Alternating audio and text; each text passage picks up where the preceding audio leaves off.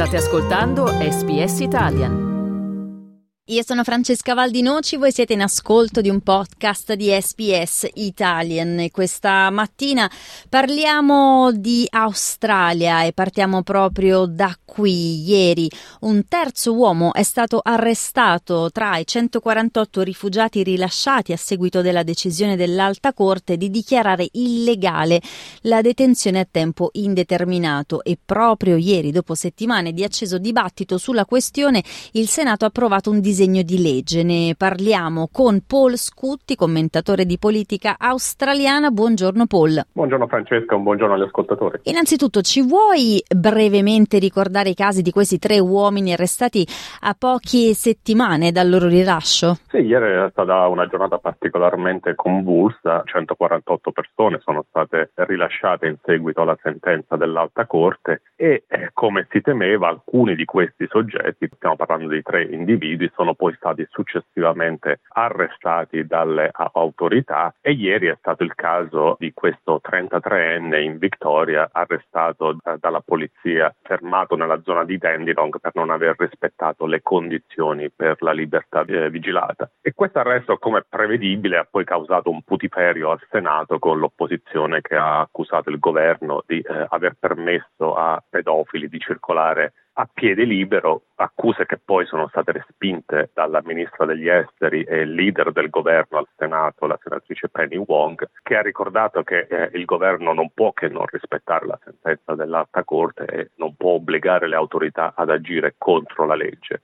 E Wong ha poi ricordato che eh, l'esecutivo ha fatto di più in questi nove giorni che sono passati dall'intervento dell'Alta Corte che quanto eh, avesse fatto la coalizione in nove anni di governo. In particolare Wong ha sottolineato che tutte le persone che eh, sono state rilasciate, eh, tutte le 148 persone in questione, erano arrivate in Australia negli anni in cui la coalizione era al potere. Eh, nonostante però queste schermaglie e la insomma, prevedibile retorica politica, i due schieramenti hanno poi successivamente deciso insieme di accelerare eh, il dibattito eh, sulle ultime misure che eh, di fatto reintroducono la detenzione per chi rappresenta un rischio per la comunità. in base alla legge che è stata approvata ieri eh, al Senato, eh, il ministro de- dell'immigrazione potrà adesso far ricorso presso le corti supreme dei vari stati per chiedere la detenzione fino a tre anni di persone straniere ritenute un rischio per la comunità.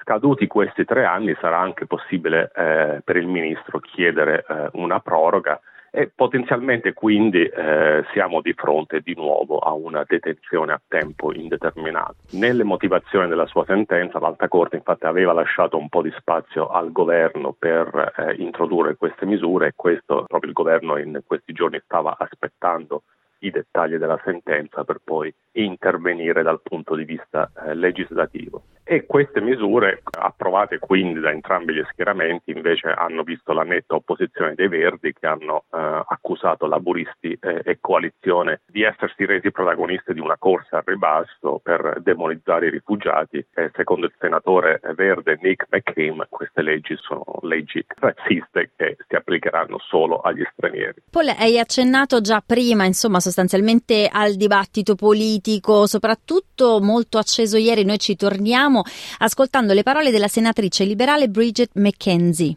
For the Labor Party to now say, we offered you a briefing, we offered to give you the legal advice, etc., is simply a ruse. The fact is, they got it wrong. We have stood ready to do the right thing uh, on this issue from day one.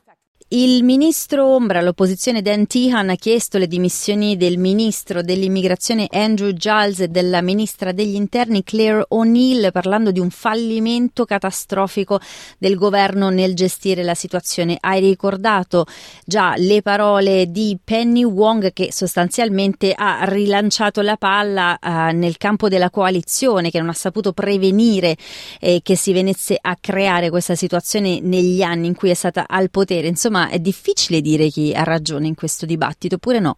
Ma il problema di fondo credo è che nessuno si aspettasse questo intervento dell'Alta Corte, perché nel 2004 eh, eh, i giudici avevano dato il via libera alla, uh, alla detenzione in, uh, a tempo indeterminato, e stiamo parlando dei tempi del governo Howard, e quindi questa sembrava una questione risolta dal punto di vista legislativo, quindi tutti e due gli schieramenti sono stati presi in contropiede ovviamente la coalizione ha cercato di sfruttare questa crisi a fini politici e il governo ha dovuto rincorrere misure straordinarie per cercare di chiudere questa falla. Probabilmente con le misure approvate eh, ieri Senato, al Senato la situazione dovrebbe eh, un po' tranquillizzarsi perché effettivamente stiamo parlando di una reintroduzione a tempo indeterminato della, della detenzione per eh, stranieri che rappresentino un rischio per la comunità.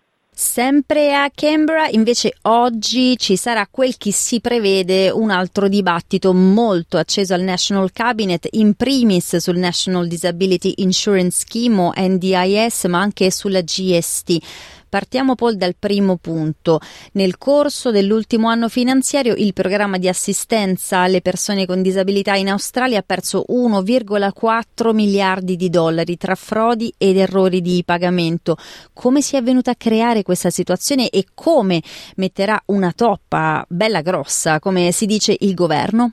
La spesa per l'NDAS sta crescendo di più del 10% l'anno e di questo passo diventerà il programma più costoso del governo federale da qui a 10 anni. Quindi è necessario intervenire per fermare la spesa Già eh, aveva cominciato il precedente governo di Scott Morrison a farlo, però sono necessari ovviamente interventi più pesanti e la riunione del National Cabinet sarà proprio eh, destinata, tra le altre cose, a eh, riformare il sistema e a dibattere con gli Stati come cambiare il sistema. Il ministro per l'NDIS, Bill Shorten, si è detto eh, ottimista che gli Stati potranno essere persuasi ad accettare eh, l'inevitabilità di questi cambiamenti, da parte loro però gli stati temino, temono che le novità finiranno con eh, limitare l'accesso al, a, al, programma nazionale. Ricordiamo che alla fine di ottobre il governo ha ricevuto un rapporto indipendente sullo stato dell'NDAS, questa relazione sarà pubblicata in settimana però secondo le indiscrezioni che circolano, tra le misure più importanti per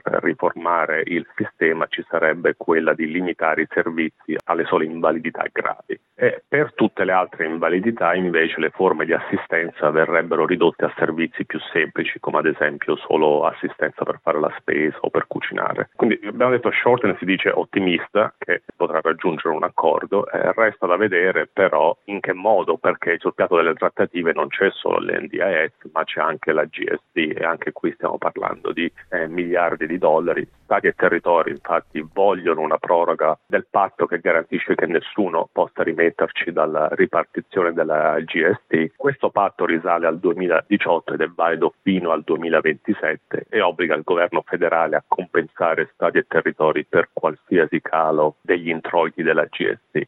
Il Victoria ha già fatto sapere che in mancanza di una proroga ci rimetterà circa uh, un miliardo e mezzo di dollari, quindi si capisce come eh, in questo dibattito l'NDS potrebbe diventare eh, una pedina nella battaglia sulla eh, GST. Il, il, ministro federale del tesoro Jim Chalmers non ha escluso una proroga della, dell'accordo sulla GST, però a condizioni di certo non così favorevoli agli stati eh, Chalmers in particolare ha detto che questo patto del 2018 sarebbe dovuto costare, eh, secondo le stime del precedente governo di Scott Morrison, circa 6 miliardi alle casse federali e invece di questo passo si arriverà a 33 miliardi. Si tratta di una cifra non indifferente e chiaramente non sostenibile, secondo il ministro del Tesoro.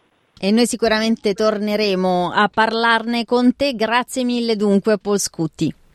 Grazie e a risentirci. Volete ascoltare altre storie come questa? Potete trovarle su Apple Podcasts, Google Podcasts, Spotify o ovunque scarichiate i vostri podcast.